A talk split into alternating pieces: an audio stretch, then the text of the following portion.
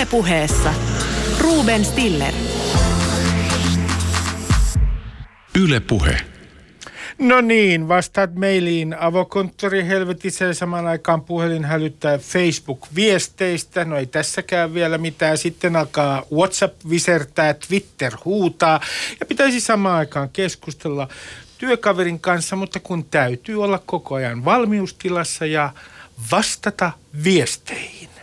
Stressaako, onko sinulla teknostressi? Oletko huomannut, että keskittymiskykysi on kenties heikentynyt? Tässä ohjelmassa keskustellaan älylaitteiden vaikutuksista aivoihimme ja mieleemme. Ja täällä keskustelemassa ovat aivotutkija Katri Saarikivi, tervetuloa. Kiitoksia. Ää, ja varhaiskasvatuksen professori Niina Sajaniemi, tervetuloa. Kiitoksia. Ja Virpi Kalakoski on työterveyslaitoksen johtava tutkija. Tervetuloa. Kiitos.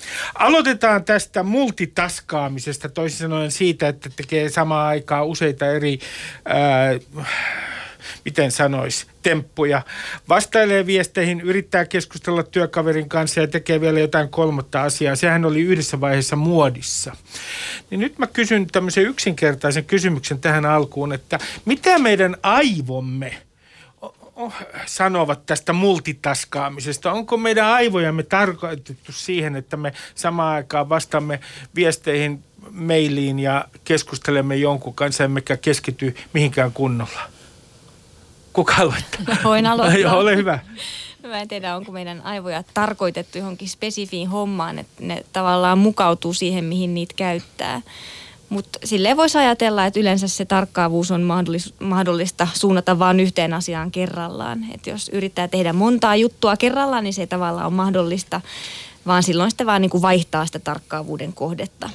Ja sillä on aina hintansa, että siinä menee hetki sitten orientoitua siihen seuraavaan juttuun. Ja voisi olla tehokkaampaa ehkä vähän harvemmin vaihdella sitä tarkkaavuuden kohdetta. Sitten mä ajattelen, että se mitä se tekee aivoille, se jatkuva multitaskaaminen, niin se kuluttaa hirveän paljon energiaa ja aiheuttaa sitä aivohälyä ja sen kautta aivojen väsymistä. Ja silloin kun aivot alkaa väsyä, ne alkaa ensimmäisenä väsyä niiltä aivojen alueilta, joiden avulla ollaan yhteydessä toisiin, joiden avulla pystytään ponnistelemaan, suunnittelemaan, miettimään, pohtimaan, eli toimittamaan – ja toteuttamaan kaikki korkeampia ajatusprosesseja. Sä sanoit mielenkiintoisen, käytit mielenkiintoista termiä, aivohäly. Niin. Mitä, mi, miten me määritellään aivohäly? Tiedän kyllä kokemuksesta, mitä se tarkoittaa, mutta miten se voisi määritellä? En mä tiedä, onko sille tarkkaa määritelmää ja Katri varmaan osaisi täsmällisemmin tämän asian ilmasta, mutta mä ajattelen sen niin, että kaikki semmoinen informaatio, mitä ei ehdi tai pysty jäsentämään ja organisoimaan aivojen monimutkaisessa hermoverkostossa, niin se aiheuttaa diffuusia, äh, diffuusia purkausta, mikä joka tapauksessa kuluttaa energiaa, joka väsyttää ja aivojen käytettävissä oleva energian määrä vähenee. Ja siitä seuraa fyysistä väsymistä, mutta sen lisäksi aivojen tavallaan niin kuin lamppu himmenee sieltä ylhäältä käsiin. Niin sitä voi ajatella, että sehän näkyy myös ihan siinä toiminnan tasolla, vaikka työelämässä, kun tekee jotain työtehtävää, niin tulee semmoista hukka-aikaa, ikään kuin hukkatyötä. Se aina, että me siirretään huomio toiseen tehtävään, meidän pitää päivittää, että mikä tämä toinen tehtävä on. Sitten kun palataan siihen edelliseen, meidän pitää taas muistipäivittää, että missä olimme menossa. Että ihan tulee niin tämmöistä ajallista hukkaa, joka tietysti venyttää sitä työpäivää, tulee semmoista niin kuin määrällistä tai tämmöistä aivohälyhukkaa, niin kuin semmoista ylimääräistä, mistä ei sitten loppujen lopuksi jää yhtään mitään käteen. Ja, ja mä ajattelen erityisesti kasvavia ja kehittyviä pieniä lapsia, joiden kohdalla se väsymisilmiö käynnistyy helpommin, koska heillä on kuitenkin vielä hauraammat yhteydet. Ja jos ajattelee oppimista ja, ja tota, tiedon sisäistämistä, niin siitä voi olla enemmän haittaa ehkä kuin sitten aikuisille jo rakennetuille aivoille. Näin sanoi Niina Sajaniemi, äh, varhaiskasvatuksen professori Katri äh, aivotutkijana, niin äh, kysyn sinulta, että kun äh, olen itse huomannut äh, itsestäni luultavasti kognitiiviset kykyni ovat jo ikääntymisen takia heikentyneet ja monen muunkin asian takia, mutta yritän nyt muistaa tässä nimeni. Äh, niin niin äh, äh, miten tämä vaikuttaa, tämä huomion siirtäminen koko ajan, miten se vaikuttaa niin kuin meidän ikään kuin muistiin? Että kun olen kuullut, että, että tämä huomion siirtäminen, niin saattaa vaikuttaa sillä tavalla, että meidän työmuististamme, niin sanotusta työmuistista, ei pitkäkestoiseen muistiin siirry tavaraa. Mm. Niin onko nyt niin, että, että me jollain tavalla äh, rasitamme muistiamme väärällä tavalla, kun me esimerkiksi surffailemme netissä? Niin, ähm, miten väärällä tavalla. Ähm, jos haluaa harjoittaa työmuistia tai pitkäkestoista muistia. Jos haluaa, että asia painuu mieleen, niin totta kai siihen pitää hetkeksi keskittyä, mm. että, se, että voi omaksua sen tiedon, mitä siinä on oppimassa. Että voi miettiä, että mihin kaikkeen tämä liittyy, mihin aikaisempaan tietoon tämä liittyy ja mitä tunteita minussa herää ja niin poispäin. Eli jos se ehdi syventyä siihen tietoon, joka mahdollisesti kiinnostaa, niin sitten se ei kyllä painu mieleenkään. Vastasinko kysymykseen? Va- va- va- vastasit kysymykseen. Tämä nimittäin liittyy sellaisen asian, että nyt on ilmestynyt vähän aikaa sitten uutisoitiin tutkimus digilaitteiden käytöstä koulussa. Tutkija oli Aino Saarinen ja tässä Helsingin Sanomien artikkelissa kerrotaan, että mitä enemmän oppimiseen käytettiin digilaitteita, sitä heikompia oppitulokset olivat kaikilla pisatestien osa-alueilla. Ja kun sitten kysytään, että mikä selittää tämän, niin yksi selitys on se, että huomio siirtyy ja väärin asioihin digilaitteiden käytön johdosta ja sen lisäksi niin työmuisti jotenkin rasittuu liikaa. Sieltä ei mm. siirry tavara nimenomaan pitkäkestoisen muistiin. Niin mä kysyn sulta, että onko nyt digihuumassa menty kouluissa väärään suuntaan? No ei välttämättä mitenkään fundamentalistisesti väärään suuntaan. Musta tuntuu, että tässä on vaan menty ihan liian nopeatempoisesti eteenpäin. Että se yleinen häsläys, mikä liittyy kouluissa digilaitteiden käyttöön, niin kyllä, kyllä varmasti vaarantaa oppimista hirveän monen lapsen kohdalla. Ja ö, se, että ö, oppiminen lähtee siitä, että tehdään pitkästymistä, sanotaan näin päin, että pitkästymistä vältetään kuin ruttoa. Ja, ja se johtaa si- siihen, että aina pitää niin kuin päästä uudelle siis niin kuin, ö, foorumille vähän niin kuin multitaskaamaan, koska tämä ei enää tunnu kauhean niin kuin mukavalta, niin siirrytään nyt välillä tohon ja sitten taas välillä tohon. Eli vahvistetaan semmoista tosi nopeatempoista toimintaa, joka jarruttaa sitä pitkäjänteisyyden kehittymistä. Ja se, että ei jakseta, niin, jakseta ja pystytä eikä, eikä viitsitä pysähtyä paikalleen miettimään ja sisäistämään ja pohtimaan asioita, niin se todellakin näkyy oppimistuloksista. Mutta digilaitteet on vain osa sitä syndroomaa, koska kyllä moni muukin asia saattaa niinku haitata sitä yleisen ja yhteisen ymmärryksen syntyä, koska pitäisi niinku oikeasti saada, saada, saada kaiken ikäiset lapset käyttämään päätä sen sijaan, että otetaan helposti se – kännykkä esille ja lasketaan siellä. Pitäisi laskea päässä, koska silloin tulee paljon niin kuin vahvempaa, siis ö, syvällisempää, kokonaisvaltaisempaa aivojen käyttöä. No tuota, niin no mä kysyn tässä vaiheessa jo, että pitäisikö meidän ää, ää, uudelleen ikään kuin nostaa kunnian ulkoa oppiminen. Kun minä olin Nummen kansakoulussa, niin opettelin valtavan määrän virsiä ulkoa ja se, en ole koskaan sitä katunut. Niistä on ollut tavattoman paljon hyötyä elämässä. Äh, ja nyt kun meillä on tavallaan ulkoistettu muisti, joka on tämä Google – aika useissa tapauksissa ja meillä on myös ö, ikään kuin alkaa olla hämärä käsitys siitä, mikä on se yleissivistys, mitä vaaditaan. Mm. Niin pitäisikö meidän tässä tilanteessa niin kerta kaikkiaan keskittyä muistimme harjoittamiseen niin, että kaikki suomalaiset yrittäisivät oppia jotain ulkoa koko ajan? Tämä on, tämä on mielenkiintoista, koska sitä älylaitteiden käyttöä on puolusteltu juuri sillä, että pystytään vapauttamaan kapasiteettia johonkin syvällisempään tiedonkäsittelyyn, mutta kun se näyttää niin kuin johtavan siihen, että se johtaa niin kuin hyppäykselliseen tiedonkäsittelyyn. Silloin, kun yritet... No se, se että niin kuin on vähän tämmöistä niin kuin pirstaleista, että tosta googlataan vähän tota ja tosta tota ja hetkellinen niin kuin huuma, tai niin näinhän se meni, mutta ei se jää sinne mieleen, koska sitä ei ole käsitellyt. Siinä ei ollut aivotoiminta kokonaisvaltaisesti mukana, kun nopeasti niin kuin napataan netistä. Se pitäisi saada palapelin tavoin kasattua niin, että asiat liittyisi yhteen. Ja en mä tiedä, kyllä sitä päänkäyttämistä, eli sitä muistelemista ja muistamista, kyllä sitä voisi olla vähän enemmän. Mutta se on vähän niin kuin kirosana. Nyt toki varmaan Ei, saan Niin se on vähän niin kuin, niin kuin Virpi, ole tai, hyvä. taitolaji se oppiminen. Että Niin. siinähän varmaan aikaisemmin, kun on ulkoa op- opite- opeteltu ja opittu jotain, niin siinä on joutunut niitä kehittämään niitä omia muistitaitoja, että millä tavalla käsittelen tätä niin. tietoa, jotta voin sen, ja näitä asioita, jotta voin ne sitten pidemmän aikaa muistaa. Että se on kuitenkin aika työlästä, niin kuin Katrikki aikaisemmin sanoi, että se vaatii sitä huomiota ja keskittymistä ja aikaa, että syntyy jotain pysyviä muistoja. Ja sitten jos se aika menee siinä oppitunnin siihen, että me pyöritetään niitä laitteita, ehkä, ehkä osata Niin. käyttää, tai ehkä ihan siitä sisällöltä menee iso aika siihen, että me käydään poimimassa tietoa sieltä sun täältä. Virpi, mä tiedän, että sä tutkit aivotyötä työterveyslaitoksella muun muassa.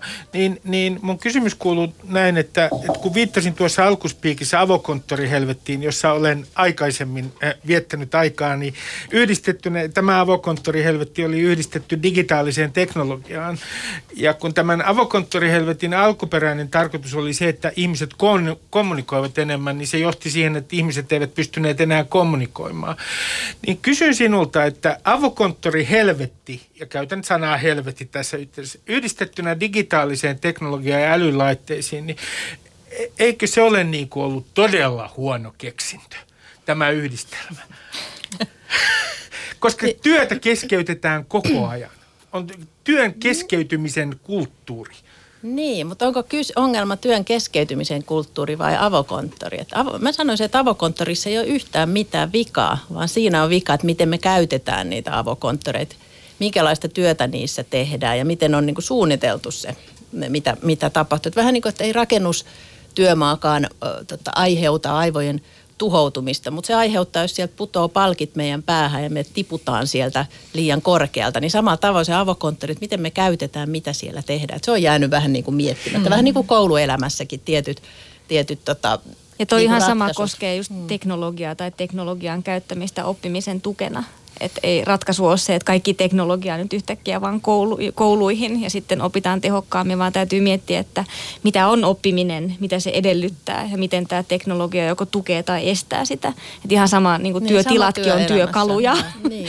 että mihin tätä nyt on hyvä käyttää tätä tilaa ja mihin sitten Joo, joo, ei. se on Jos- vähän unohtunut. Jos mä, sä ennen ohjelmaa Virpi sanoit, että on olemassa myös tämmöisiä kikkoja. Muun muassa se, että avokonttoreissa, joissa käytetään paljon digilaitteita ja ihmiset keskustelevat älypuhelimessaan, viestivät, niin sinne siellä taustalle äh, ikään kuin tulee jostain kaiuttimista valkoista kohinaa. Ja mi- mitä, mikä sen tarkoitus on? Me voidaan luoda semmoisia äänimaailmoja avokonttorissa. Me oikeasti käytetään kaikki olemassa olevat keinot, että se ei häiritse se puhe. Että esimerkiksi puhehäly ei erotu siellä. Voidaan tässäkin, voitaisiin tyytyväisenä istua vierekkäin eikä kuultaisi lainkaan toistemme puhetta. Jokainen voisi keskittyä omaan puheeseensa ja tehtävänsä. Sitten me aika vähän, vähän niitä sitten todellisuudessa on työelämässä käytössä ihan tämmöisiä niin kuin tila, tilan ja äänien hallitsemiseen liittyviä keinoja, mutta kyllä se toinen tärkeä on ne yhteiset pelisäännöt. Voidaan yhdessä oikeasti miettiä, että miten me täällä, mitä me tehdään, ymmärtää vähän niitä toistemme työn vaatimuksia. Jokaisella on erilaisia työtehtäviä. Joskus pitää keskittyä, joskus pitää puhua, joskus pitää keskeyttää Ja Mä menen, nyt stressiin, koska stressistähän on silloin kysymys, kun meidän ympärillä on liikaa hälyä ja me kärsimme kenties teknostressistä, ainakin minä saan sen hyvin helposti, olen suorastaan allerginen älylaitteelle nykyään. Ää, niin Katri, mitä aivoissa tapahtuu, kun ihminen stressaantuu liikaa? Liikaa. Niin. niin, toi Koska muuten- on hyvää stressiä ja on huonoa stressiä. Niin, ja se on tosi yksilöllistä, että mikä ihmistä stressaa ja missä määrin. Eli jollekin yhdelle ihmiselle tietty stressori ei ole mikään ongelma ja toiselle se on sitten se, joka on just liikaa. Mutta voi ajatella silleen, että, että pieni stressi on hyvästä. Se tukee etuotsalohkojen toimintaa ja se tukee tarkkaavaisuutta ja antaa vähän niin kuin pontta ja energiaa siihen tekemiseen ja keskittymiseen. Mutta sitten kun se menee överiksi, niin juuri nämä toiminnot häiriintyvät ja se oman toiminnan tarkastelu, oman ajattelun ajattelu, suunnitelmallisuus, laadukas ongelmanratkaisu ja tämmöiset, niin sitten heikkenee.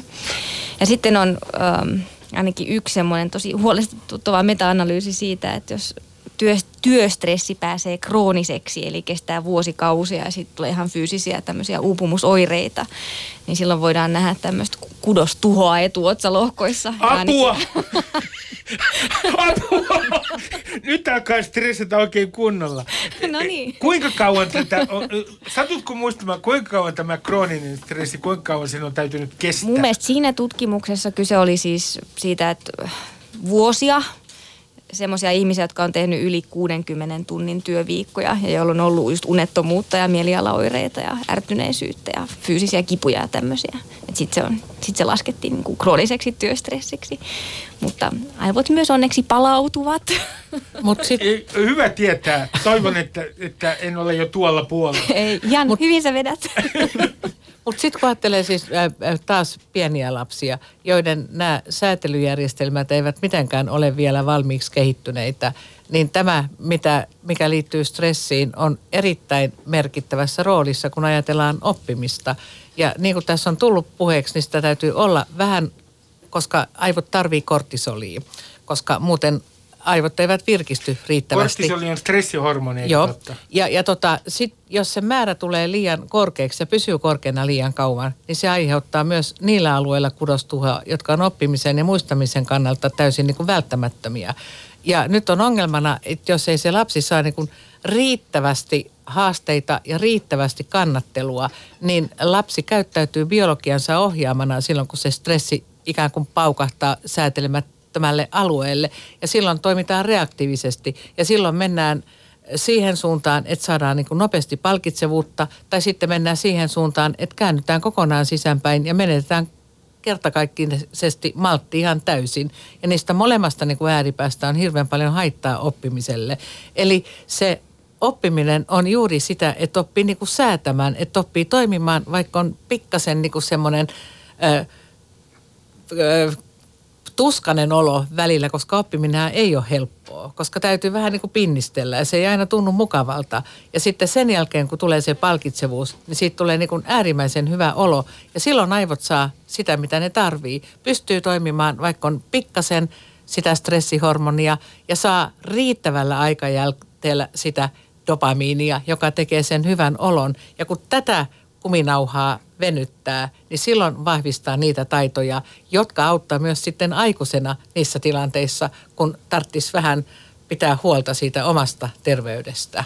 Täällä on tänään siis vieraana professori Niina Sajaniemi, joka puhui tuossa äsken. Täällä on aivotutkija Katri Särkivi ja johtava tutkija työterveyslaitokselta Virpi Kalakoski. Ja, Virpi, kysyn sinulta tällaisen kysymyksen, että jos ajatellaan tämmöistä teknostressiä työpaikalla – niin miten mä voin diagnostisoida itseni ää, niin, että et, et mä olen niin kuin liian stressaantunut, teknostressaantunut. Siis miten mun, mitä oireita mun pitäisi tarkkailla? No tietysti, jos ajattelee teknostressi tai tämmöinen kognitiivinen kuormitus, tiedon käsittelyyn liittyvä kuormitus, niin ne on, ne on semmoisia henkisen kuormituksen osa-alueita, että ne semmoiset tyypilliset stressioireet, mitä tässä tuli, ärtymystä ja ja tota väsymystä ja tehtävät ei, ei suju ja tulee toivottomuuden tunnetta eikä ehkä kohta mikään niin kuin kiinnostakaan varmaan tämän tyyppistä, mutta kyllä se varmaan sitten... Kaikki täyttyy mun kohdalla. no niin, täyttyy aika monen kohdalla nyky, nykytyöelämässä, mutta se, se on tietysti, mitä, mitä meille näyttäytyy, on se, että miten turhauttavaa se myös on työntekijöille, jotka kuitenkin, siis ihminenhän haluaa tehdä – niin kuin nopeasti hommat ja päästä niistä tehtävistä sujuvasti ja mukavasti eroon. Ja sitten sitä teknostressiä voi tuottaa se, että jos ne välineet ei toimi tai tulee jatkuvasti keskeytyksiä tai on häiriöitä, en pystynyt keskittymään, joudun taas uudelleen tekemään tämän tehtävän. Eli joku, niin kuin tämmöisenä esimerkiksi näyttäytyy ne tuntemukset siinä. Koko ajan olla, että en saa mitään tehtyä. Ja... Mutta Virpi, hmm. eh, mun kokemus tästä digitaalisen teknologian ja sähköpostien ja viestintäteknologian edistysaskeleista organisaatioelämään on seuraava. Että meillä on nykyään täällä Suomessa tällainen esitystalous, joka on ö, täynnä turhia palavereita ja sitten työntekijät ö, saattavat, tai varsinkin organisaatio saattaa pommittaa niin tuottajani kuin minuakin aivan turhilla sähköposteilla. Siis me, me tulitamme toisiamme turhalla informaatiolla ja viemme toisiltamme, olemme aika, toistemme aikavarkaita organisaatioissa. Mitä sanot tästä, että itse asiassa kun sanottiin, että sähköposti esimerkiksi niin tekee kaikista yksinkertaisempaa, niin se on johtanut siihen, että turhien viestien määrä on kasvanut eksponentiaalisesti. Kuulostaa tosi tutuilta ongelmilta. Että meillä on useissa organisaatioissa työstetään näitä ongelmia. Just joissain paikoissa on täysin luovuttu organisaation sisäisistä sähköposteista. Siirrytty esimerkiksi keskustelukanaviin, luotu eri kanavia eri asioille. Esimerkiksi teidän ohjelman kohdalla voisi kaikin keskustelun käydä siellä samassa kanavassa ja silloin menee sinne katsomaan, kun haluaa tätä asiaa miettiä. Juuri sitä, ettei tule tule valtavaa määrää tietoa, tietotulvaa, joka johtuu siitä, että joku ei ole karsinut tai kanavoinut valmiiksi. Että se on semmoinen iso, iso kysymys. Sitten voi olla paljon semmoisia ristiriitaisia ohjeita, toimintatapoja, tai ei oikein yhdessä seli, sel, niin kuin sovittu, että missä me viestitään mistäkin asiasta. Miten viestitään kiireellisestä asiasta? Pitääkö mun koko ajan olla se sähköposti auki, auki, koska siellä voi tulla joku, että tähän pitää reagoida 10 sekunnissa, vai onko joku voisiko olla vaikka puhelin tai mennä silloin sanomaan. Tämmöistä, tämmöistä niin yhteistä keskustelua, niin siis miten käytetään. Se, se, mikä tässä toimii stressorina, en tiedä onko se oikea, stressitekijänä, niin, niin on se, että mehän olemme jatkuvassa valmiustilassa. Siis mä ainakin tunnen stressiä siitä, teknostressiä siitä, että olen jatkuvassa valmiustilassa, koska tulee seuraava viesti ja kuinka siihen pitäisi reagoida. Ja tämä aiheuttaa, tämä pelkkä odotustila aiheuttaa stressiä. Niin, mutta se on tietysti kiinnostavaa, että miksi miksi menemme tähän tai miksi on syntynyt se tilanne. Että miksi kaikilla ei ole kaikki hälytykset pois päältä ja istuta rauhassa ja keskitytä ja ajatella, että asiat sitten väkisin varmaan tulevat luoksemme sitten, kun niin ja se valmiustilassa oleminen on se stressitila. Mm, siis se ei ole seuraus, vaan se on se. Nimenomaan. Joo. Katri, ole Mulla on mahdollinen vastaus siihen, että mi- miten tähän on tultu. Olen mietin, että onko meillä vääränlainen tehokkuuskäsitys valloillaan työelämässä. Että ajatellaan, että ihminen voi olla samaan tapaan tehokas kuin kone. Ja että mitä enemmän vähemmässä ajassa, niin sen parempi. Ja mitä kiireisempi, niin sen parempi. Mitä enemmän tehtäviä ja mitä jotenkin tehokkaammalta vaikuttaa sen myötä, niin sitä parempi. Kun taas voi olla, että meidän kanssa olla kaikkea muuta kuin mitä koneet on nykyajassa. Mm. Et mieluummin keskittyä siihen rauhalliseen syventymiseen ja laadukkaaseen vuorovaikutukseen. Koska jos miettii tätä palaverikulttuuriakin, niin hirveän moni valittaa, että meillä on palaveri ja sitten puolet ihmisistä on kännykällä ja vastailee sähköposteihin. Mun mielestä tämä tarkoittaa sitä, että se palaveri ei ole relevantti näille ihmisille. Miksi ne pitää olla siellä, jos se aihe ei kiinnosta si- siinä määrin, että ne jaksaisi keskittyä siihen. Sitten se on ihan turha heidän kannaltaan. Et enemmän just sitä järjen käyttöä, että miten toimitaan – mikä oikeasti vie meitä eteenpäin siinä ongelmanratkaisussa. Ja mikä on vain sellainen tapa, joka on jäänyt niin, jostain ja yhdessä syystä. puhuminen siitä avoimesti, että onko tämä kenenkään mielestä järkevää. Siellä niin. istuu siellä kokouksessa kymmenen ihmistä, joiden kaikkien mielestä tämä on täysin turha, niinkö? Niin. Ja siellä me vaan istutaan ja Kyllä. harmitellaan. Mä, mä, mä kysyn teiltä ihan tällaisen henkilökohtaisen kysymyksen, että jos ajattelee ää, ää, omien aivojen suojelua, oman keskittymiskyvyn suojelemista, niin, niin minkälaisia sääntöjä teillä itsellänne on? Te olette kaikki tutkijoita. Mm. Minkälainen on teidän oma systeeminne? Mä oon tota, päättänyt, että minä olen oman aikani omistaja. Ja aika moni sanoo, että laitteet häiritsevät minua, mutta mä sanoisin niin, että jos laitteet häiritsevät sinua, se tarkoittaa sitä, että sinä annat laitteiden häiritä itseäsi. Eli se on oma päätös. Jos meillä olisi nyt kaikilla puhelimet tässä pöydällä, niin ne olisi meidän työmuistissa kuormana. Ne pitäisi, pidettäisiin koko ajan mielessä, että ehkä siellä onkin joku viesti. Mutta me ollaan päätetty nyt laittaa ne pois ja ne on jopa lentokonetilassa. Eli, eli se ei kuormita mun mieltä. Nyt mä voin keskittyä hyvin tähän keskusteluun. Et yritän tehdä, yritän huomenna, en ole tässä ollenkaan täydellinen, mutta yritän tehdä semmoisia valintoja, jotka rauhoittaa sitä aikaa aikaa ajattelulle. Okay, rajoitatko esimerkiksi jollain tavalla, jollain systeemillä sosiaalisessa mediassa käytettyä aikaa äh, jollain Joo. ihan metodilla? Niin, on se, ehkä sitä miettii, että just, että kun aika on niin vähän, niin kenen kanssa sen mieluiten käyttää. Että kyllä mä oon pohtimaan, että onko niissä Twitter-keskusteluissa esimerkiksi hirveästi järkeä, että johtaako ne mihinkään. Tuo on tabu, tuo on tabu, Katri. Onko ihmiset siellä oikeasti keskustelemassa? Sitä mä tässä vaan haen. Äh, sanonkin kaikille toimittajille, jotka ovat muuten yksi Twitterin äh, ahkerimpia käyttäjäryhmiä, että unohtakaa tuo äskeinen ja jatkakaa vaan ihan sama. Niina, mitä, minkälaisia äh, metodeja sulla on omien aivojen ja keskittymiskyvyn suojelmiseksi? Tosi huonoja. Mä oon yrittänyt äh, vähentää riippuvaisuutta kännykkään. Eli mä jätän kännykän pois, kun mä lähden lounaalle. Ja mä yritän muutenkin pitää kännykkää piilossa silloin, kun mä teen jotain työtä. Että mä koitan, mä koitan laittaa sen pois työmuististani kertakaikkisesti. Ö, sosiaalista mediaa mä käytän minimaalisen vähän, koska ö, anteeksi nyt vaan, niin se twiittauskulttuuri ehkä niin kuin, ö, on sitä itsensä esille tuomista ja sitä Brändäämistä. hektistä, nopeata kulttuuria. Mä en oikein siitä pidä, koska mun mielestä se ei välttämättä ole ai- aitoa keskustelua. Ja kaikki muutkin vastaavat sosiaalisen median kanavat.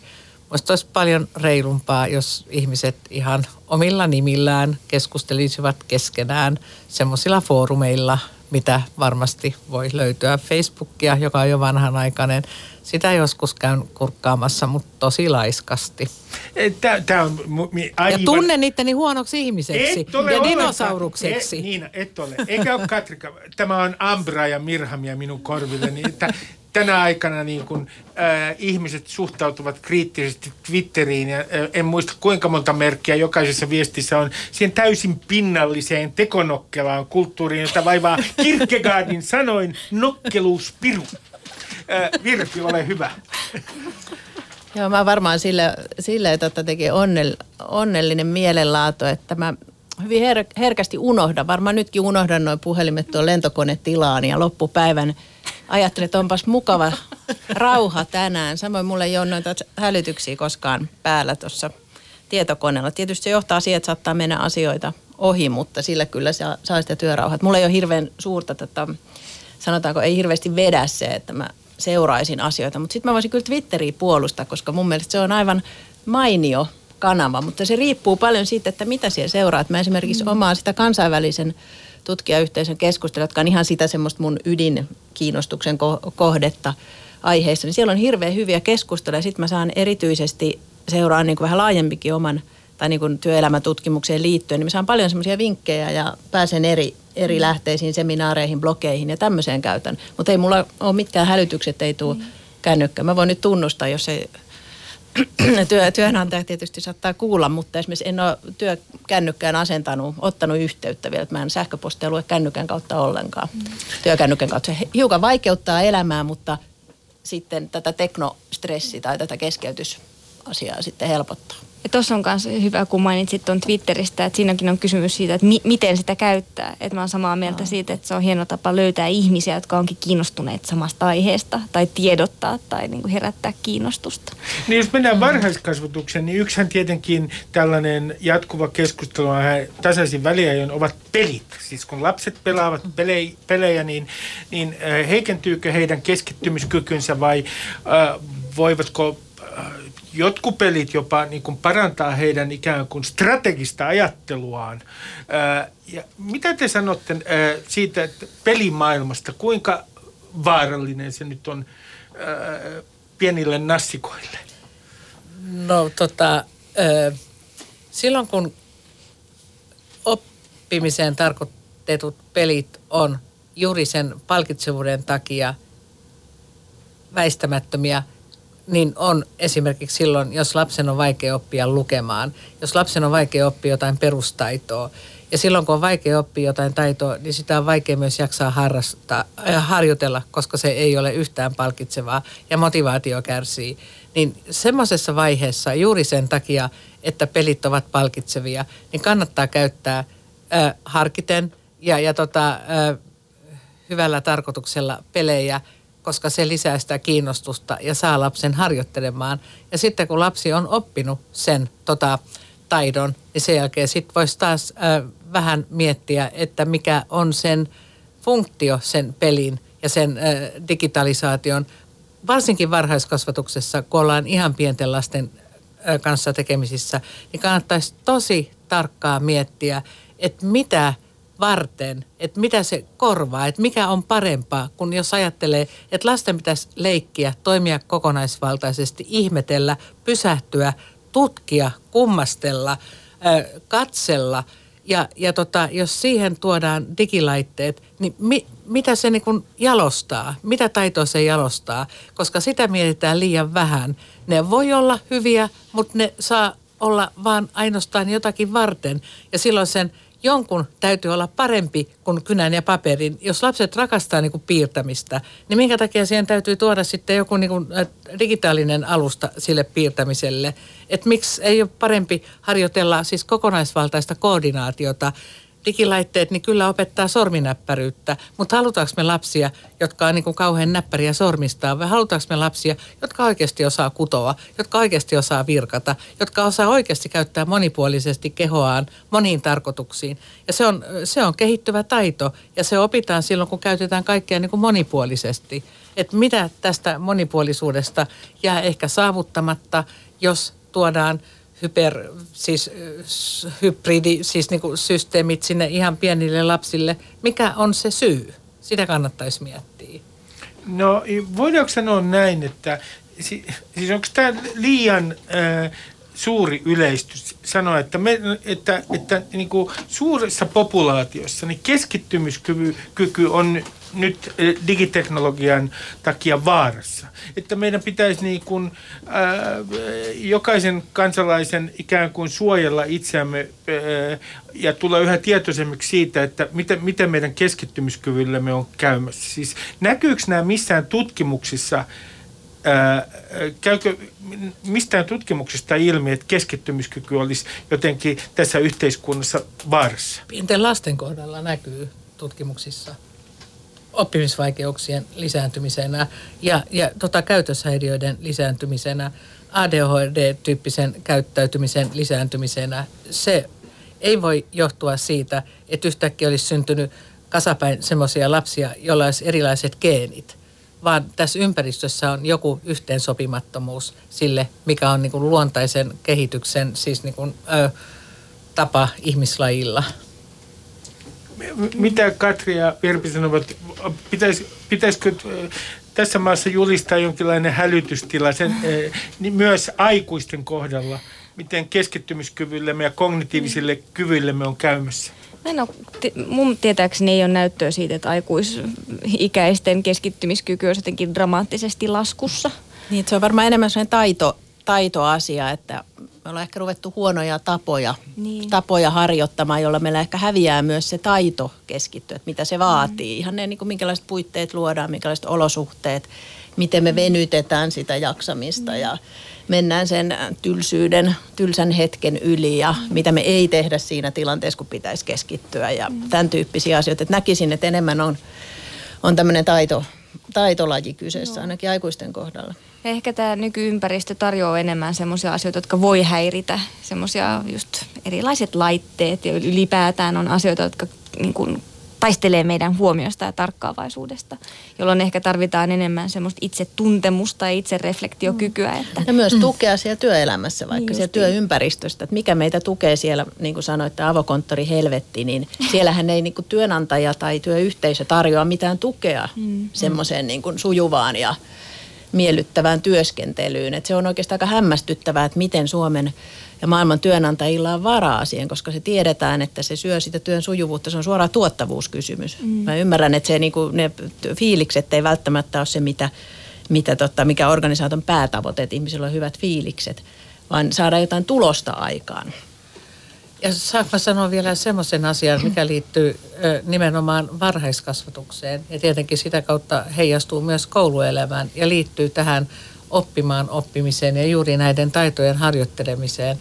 Että meidän omissa tutkimuksissa, mitkä koskevat niin kuin, pelkästään toistaiseksi varhaiskasvatusikäisiä, niin siellä on havaittu, että Suomessa sosi, ekonomiset tota, erot on aika pieniä, mutta kuitenkin niin kuin löytyy eroja. Ja tämä on yksi meidän niin kuin tärkeä muuttuja ollut näissä meidän tutkimuksissa. Niin ne perheet, ää, matalimman sosiaali, ää, tota, ää, luokan perheissä lapset on eniten tietokoneella, eniten siis niin kuin, ruutuajalla, kaikilla tavalla niin kuin määriteltynä. Ja se on tietenkin vaara. Se on tietenkin, mikä on todettu monessa muussakin yhteydessä, että polarisointi on alkanut lisääntymään. Koulujen erot on alkanut kasvamaan. Erot oppimisessa on alkanut lisääntymään. Ja mun mielestä tämä on semmoinen suuntaus, joka on tosi vaarallinen. Siis ö, perheissä, jossa on siis niin kuin pal- riittävästi aikaa, riittävästi vuorovaikutusta, riittävästi kaikkea niin kuin, ö, henkistä ja aineellista resurssia, niin siellä nämä ongelmat on pienempiä. Ne tuntuu kasautuvan sitten tietyille alueille, tiettyyn luokkiin ja siitä tulee lumipaloefekti. No, sitten meillä on tietenkin yksi sellainen ominaisuus, joka on äärimmäisen tärkeä ihmiselle. Se kuuluu erottaa meidät varmaan eläimistäkin tietyllä tavalla, mitä empatia. Ja nyt kysyisin, koska mä tiedän Katri, että sä oot tutkinut empatiaa ja olet myös kirjoittanut tämän uuden digitaalisen maailman – vaikutuksista meidän empatiakykyihin. Niin ensinnäkin, millä tavalla, miten nyt empatia määritellään? Siis toisin kysymykseni on tämä. Määritelläänkö empatia niin, että minun pitää todella tuntea jollain tavalla voimakkaasti samaa kipua ja surua kuin joku muu? Vai onko empatia esimerkiksi seuraava, että ihan rationaalisesti yritän vain samaistua toisen ihmisen asemaan mm. ja, ja, ja, ilman, että olen tunteiden vallassa? Riittääkö Joo. se empatiaksi? No voisi sanoa niin, että kognitiivisen neurotieteen näkökulmasta kyllä. Nämä on kumpikin empatian osa-alueita.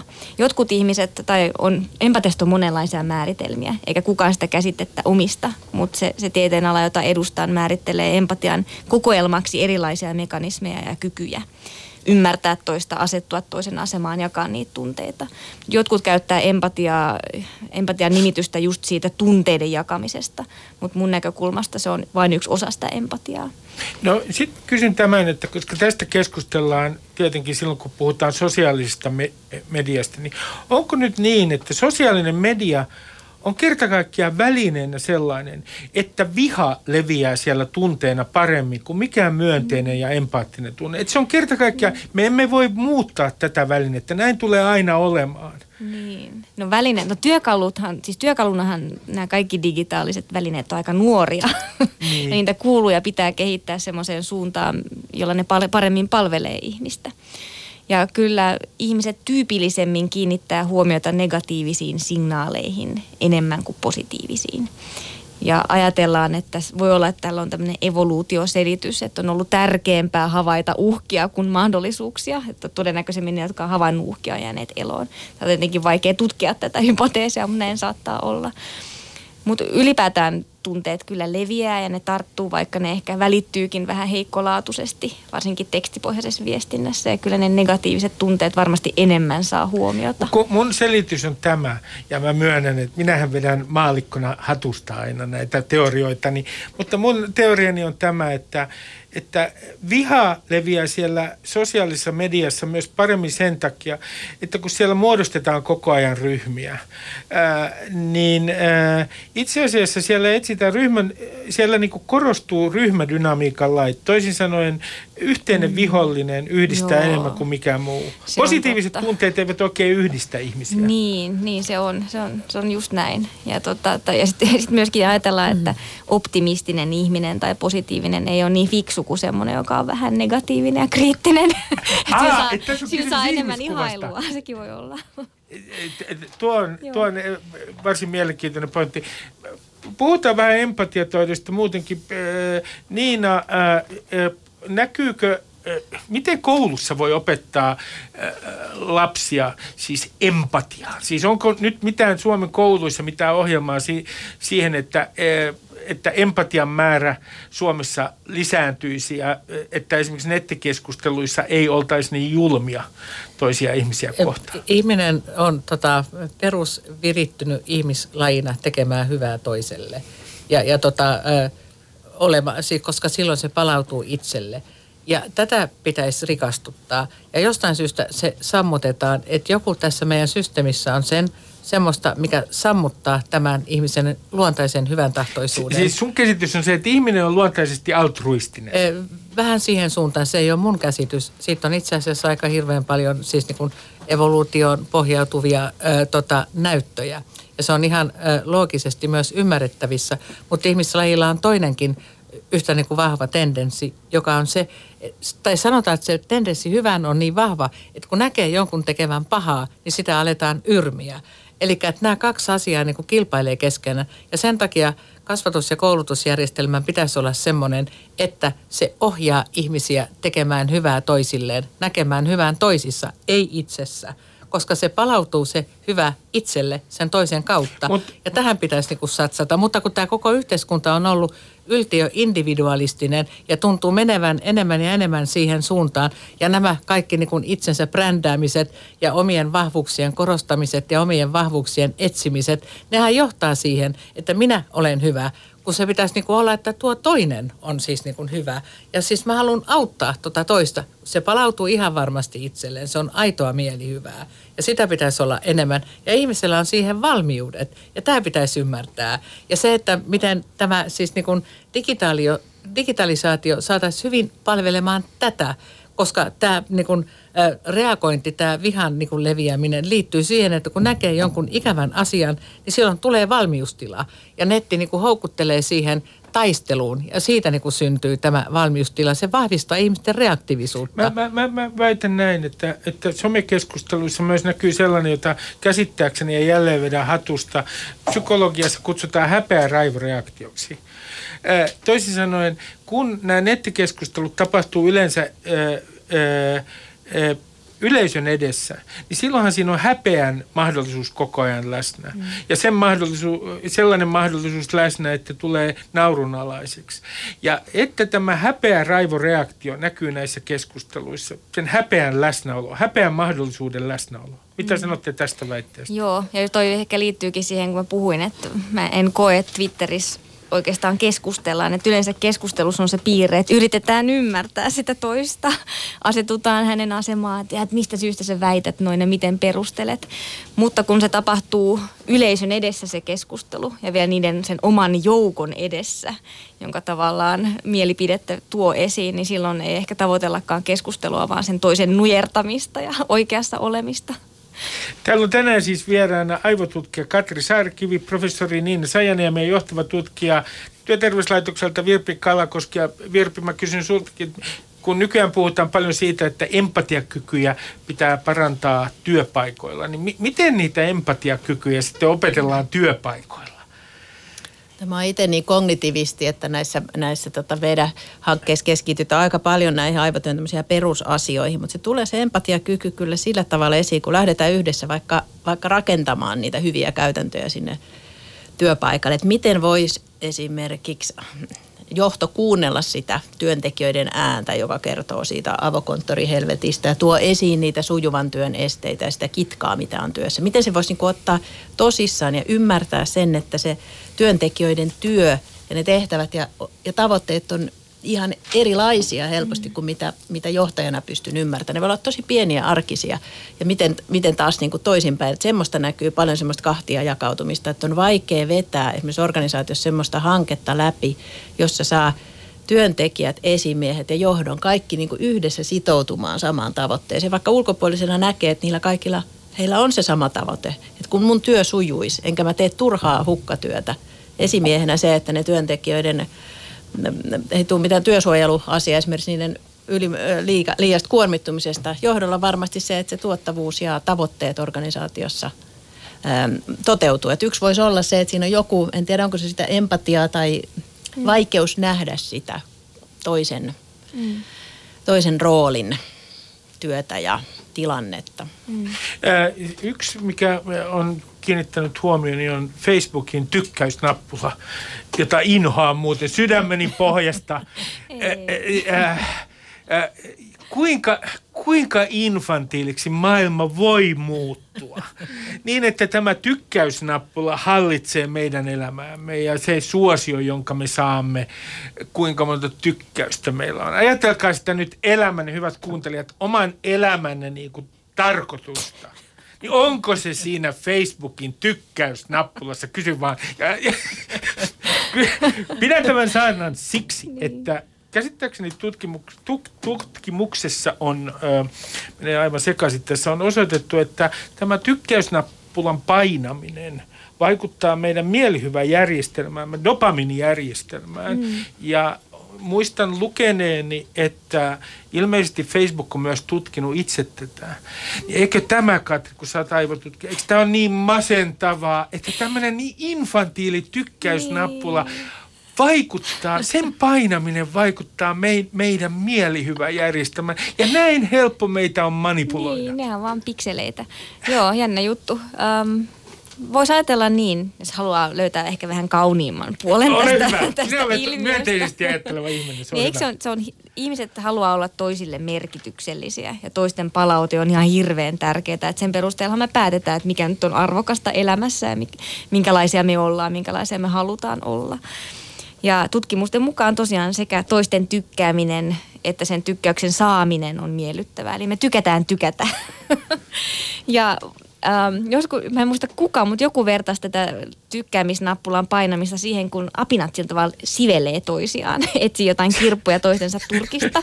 Ja se vahvistaa niin sosiaalista sidettä näiden apinoiden se- Grooming, onko tämä sitä just groomingia? Niin, niin, niin vähän samaa ihmisetkin tekee nyt niin kuin laajassa mittakaavassa toisilleen tuolla Facebookissa, että voidaan tolleen vähän niin kuin tykätä, vähän sivellä ja vahvistaa Niin. sitten meidän välistä suhdetta. Ja se on on, ta- siinä hyväkin puoli. Ja se on tavallaan voi olla sitä niin kuin hyvän tekemistä toiselle, Niin, joka niin. tulee niin kuin luontaisesti. Että se, Mutta niin, nyt, nyt mä esitän vastaväitteen. Kun minusta tämä on näkyvissä sellainen kummallinen ilmiö, että nimenomaan tuon netissä, ja nyt viittaan tykkäysnappulaan, mutta en ainoastaan siihen, niin, niin tapahtuu tämmöinen infantilisoituminen. Siis aikuisista tulee ihan lapsellisia. Ja minulla ei ole mitään kissavideoita vastaan esimerkiksi eläköön kissat ja niin oikein mukavaa, että näin on. Mutta siis kun katsoo aikuisten käyttäytymistä, niin se- on yhä lapsekkaampaa sosiaalisessa mediassa. Niin onko nyt niin, että on ole sellainen ilmiö menossa, niin kuin missä aikuiset muuttuu entistä lapsellisimmiksi? en mä tiedä semmoisesta ilmiöstä, mutta et toisaalta, jos vetää nyt vähän pidemmän mutkan, niin toisaalta sen kaltaisia tutkimuksia on olemassa, että ihmiskunta on tyhmistymässä.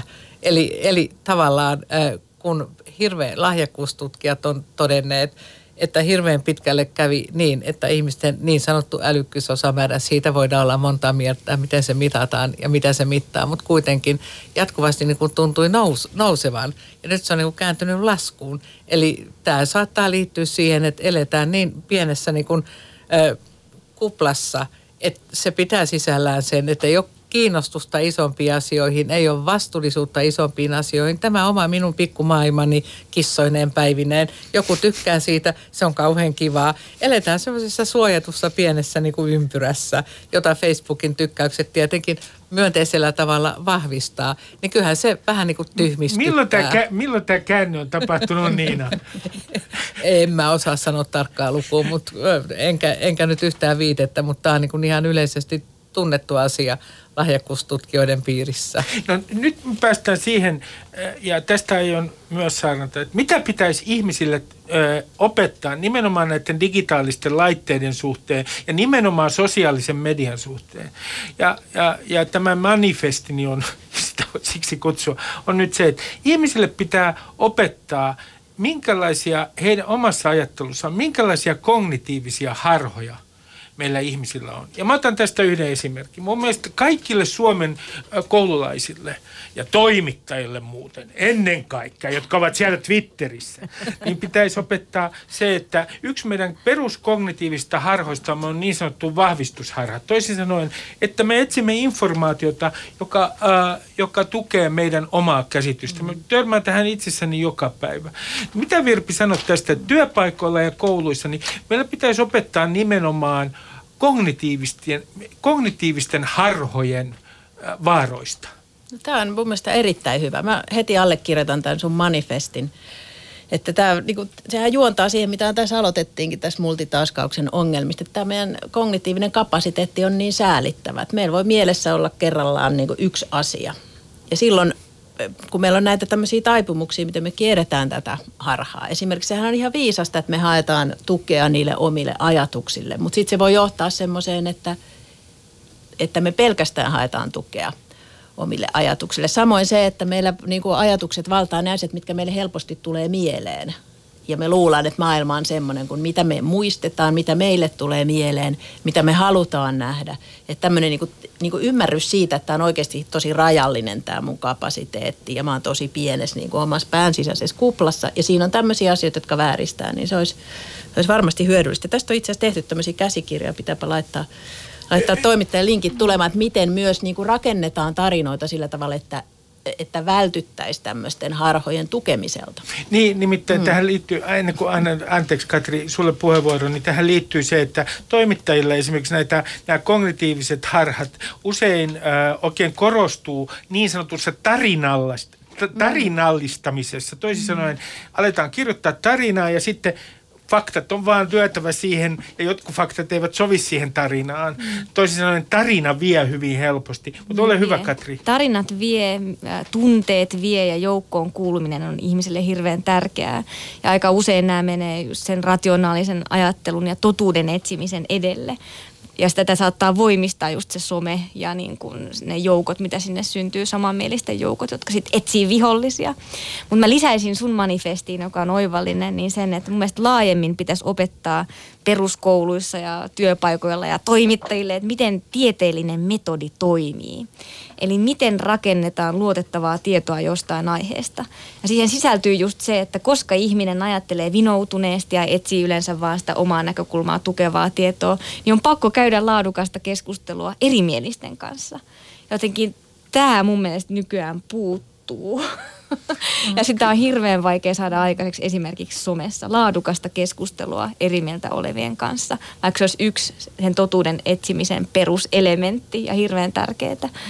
Mutta jotenkin sitä haluaisin lähteä tukemaan. Erittäin hyvä ajatus. Niin ole Joo, hyvä. ja, ja tuohon tota, liittyy se, mitä pitäisi niinku todellakin opettaa, ja, ja mikä näkyy itse asiassa opiskelijoissa, että se semmoinen niinku opiskelijoissakin yliopistossa, että se taito perustella siis niinku asioita. Tutkimukset on usein laadullisia, missä haetaan kokemuksia ja mielipiteitä miten joku on kokenut jonkun asian.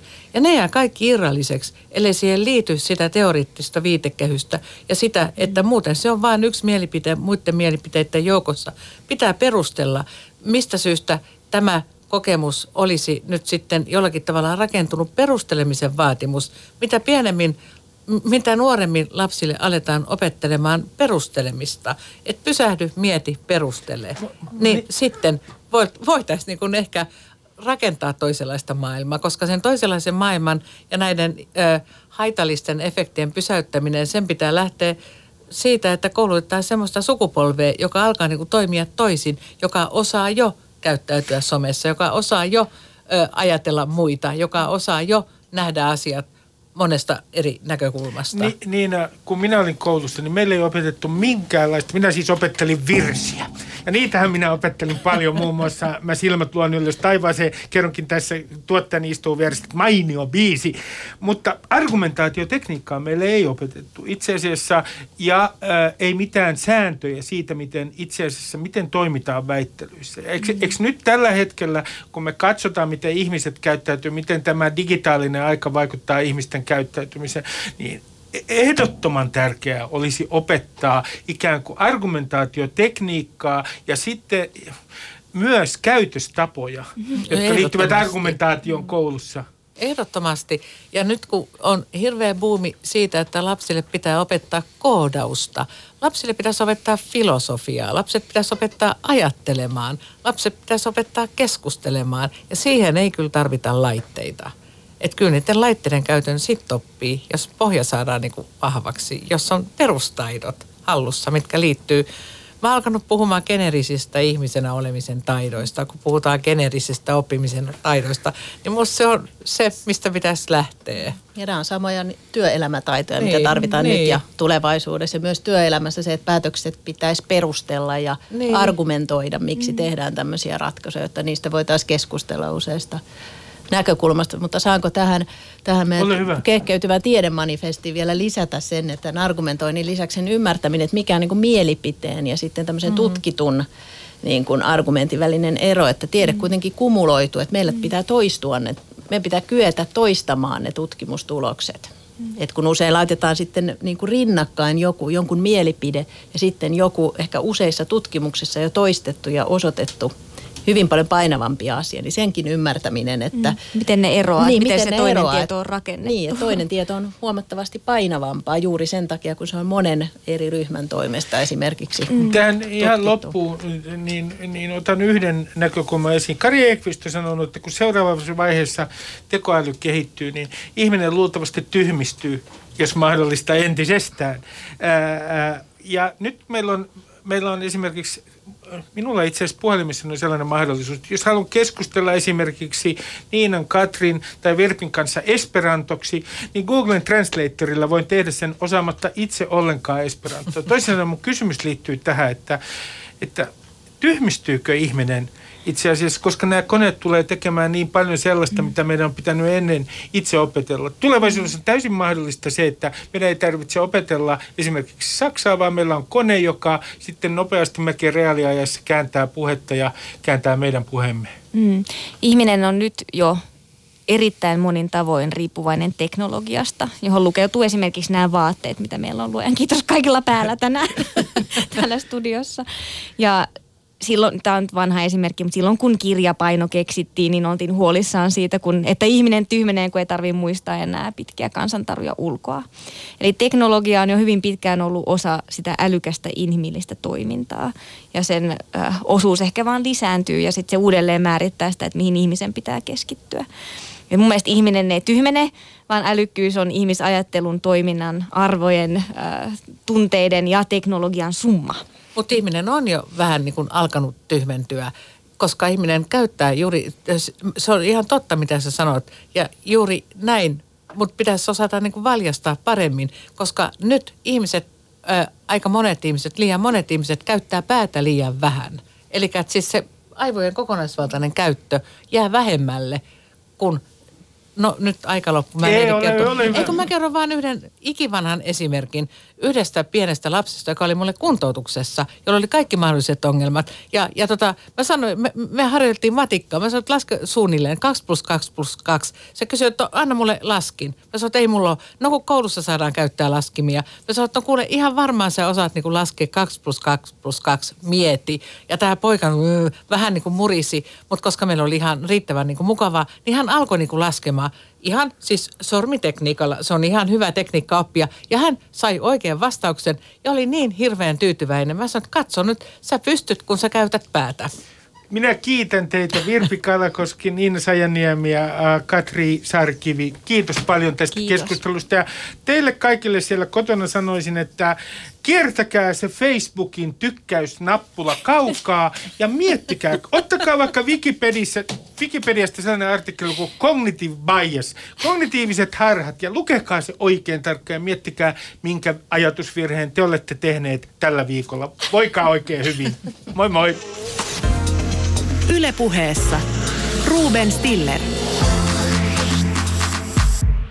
Yle Puhe.